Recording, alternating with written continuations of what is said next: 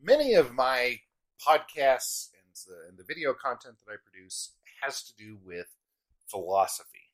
And today we're going to step away from that a little bit and go toward what I think is probably my second or third uh, greatest passion, which is uh, being our best self in terms of being producers in business or, or whatever it is that we're producing that other people want.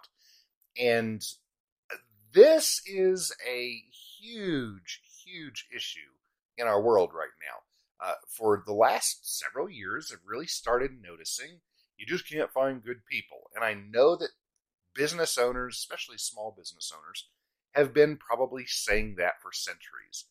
Uh, whether there's a lot of people looking for jobs, unemployment is high or low or whatever, eh, that's kind of part of being a small business owner is complaining that you can't find good people.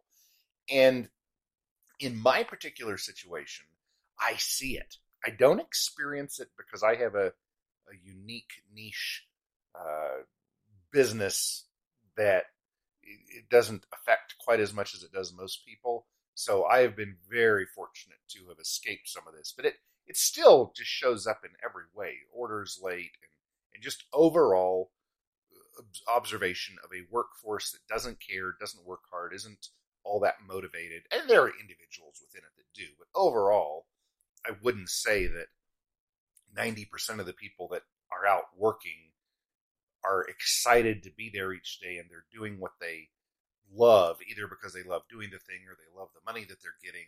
Their goal is to, to do the best possible job they can and, and do it quickly, efficiently, and with excellence. Yeah, it just that ain't happening. People are doing the bare minimum for the most part, and it's it's showing. And so my uh, cousin, who's a uh, human resources executive in a recruiting firm, and you know, kind of she's up there in uh, hierarchy of the thing. She knows her stuff. Like she's been around the block and has led different companies' HR departments and has really been in the business for a long time. And she shared with me an article about the demographic drought, and it's a 42 page paper. It's uh, I'm not going to call it a white paper because it's it's been made simplified so that even small business owners uh, who aren't uh, you know don't have a lot of time can kind of quickly look over it and understand it. But if you ever have an hour to to put into this uh, document, it's real well worth it. The demographic uh, drought came out in mid 2021, and it really illuminated and the, the problem and helped me realize no, it's not just me thinking that it's it's tough to find good people and it seems weird, but it really is a, an issue. And so, long story short, there are not as enough people for the jobs that are that currently could be done, and there probably won't be for a good while into the future. And so, the purpose of this podcast is a very positive and cheerful and uplifting one. Holy cow, man! If you are a gal or a dude who is, I don't know, between ages, ah, I'm not going to say 15, you can get started earlier than that between ages 10 or 12 and 30 or 40, my gosh, you have a future ahead of you. You have one of the best times in history that you have the world at your fingertips through the internet. You can just get on DuckDuckGo and find all kinds of information. You have, you know, Odysee.com. You can go and watch any video, how-to video you want. You you have all these opportunities. Nobody out there wants to work well, I, and when I say nobody, I mean most people. I, I should be more precise in my language.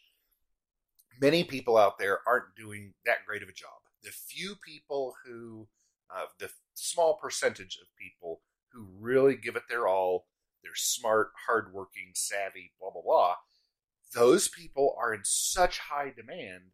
There is so much room for new people to enter just about every walk of life, I would think. Um, especially, I think about the trades.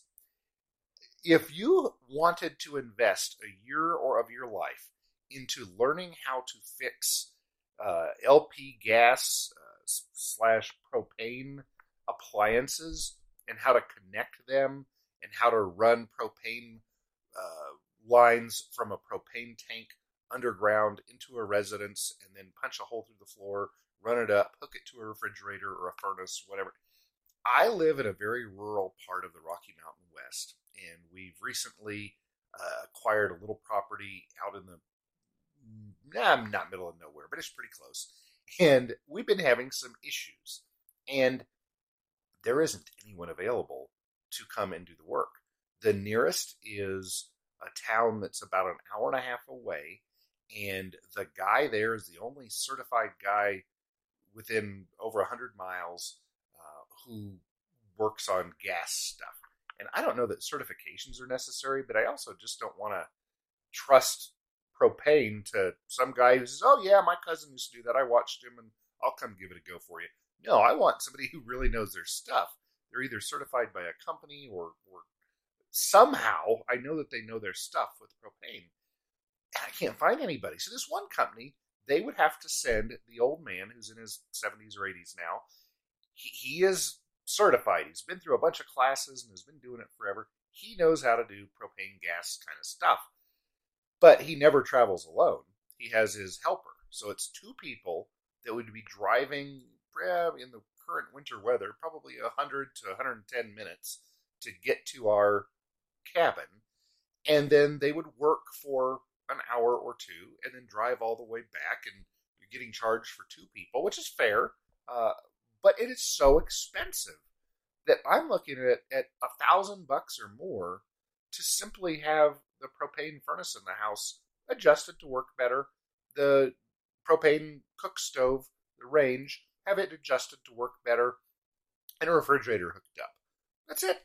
And it's like a competent person could probably do that in an hour, hour and a half, and they would gross a thousand dollars.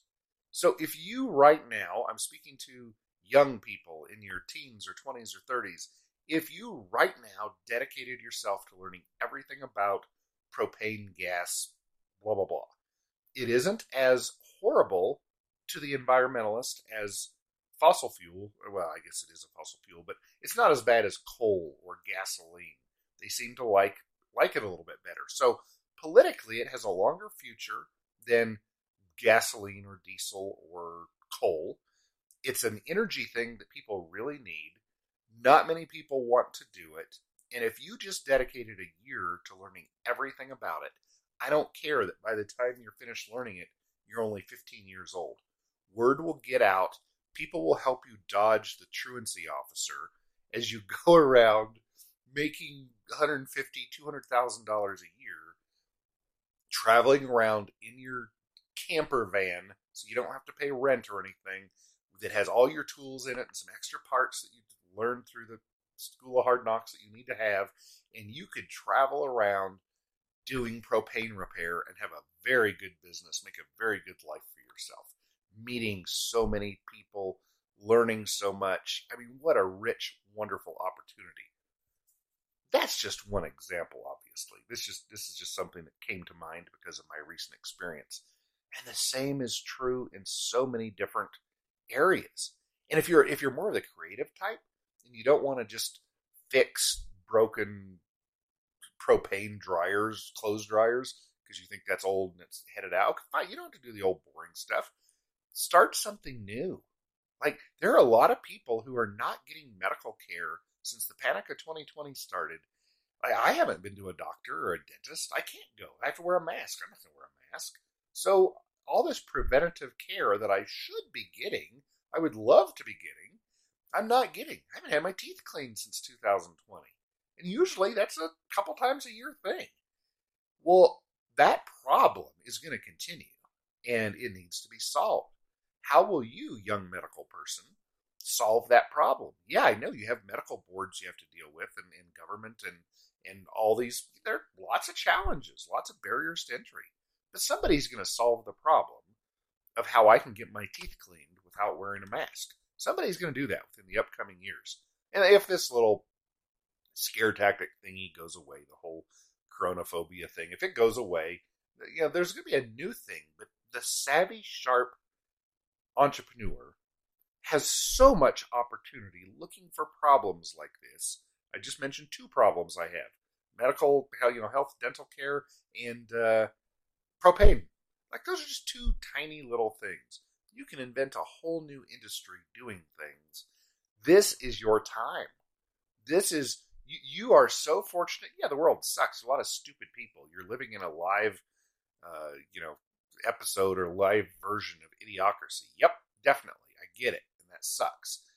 But there are so many opportunities right now. So I'm saying get something that you you think you wouldn't mind doing for the next 10 or 20 years. Get on it. Learn everything about it as you're doing that. Write books about it, become an expert in it. Like really deeply dive into something and then stick with it for the next 20 years and you are going to be filthy, wonderfully, beautifully rich. Eh, just an idea. What do you think?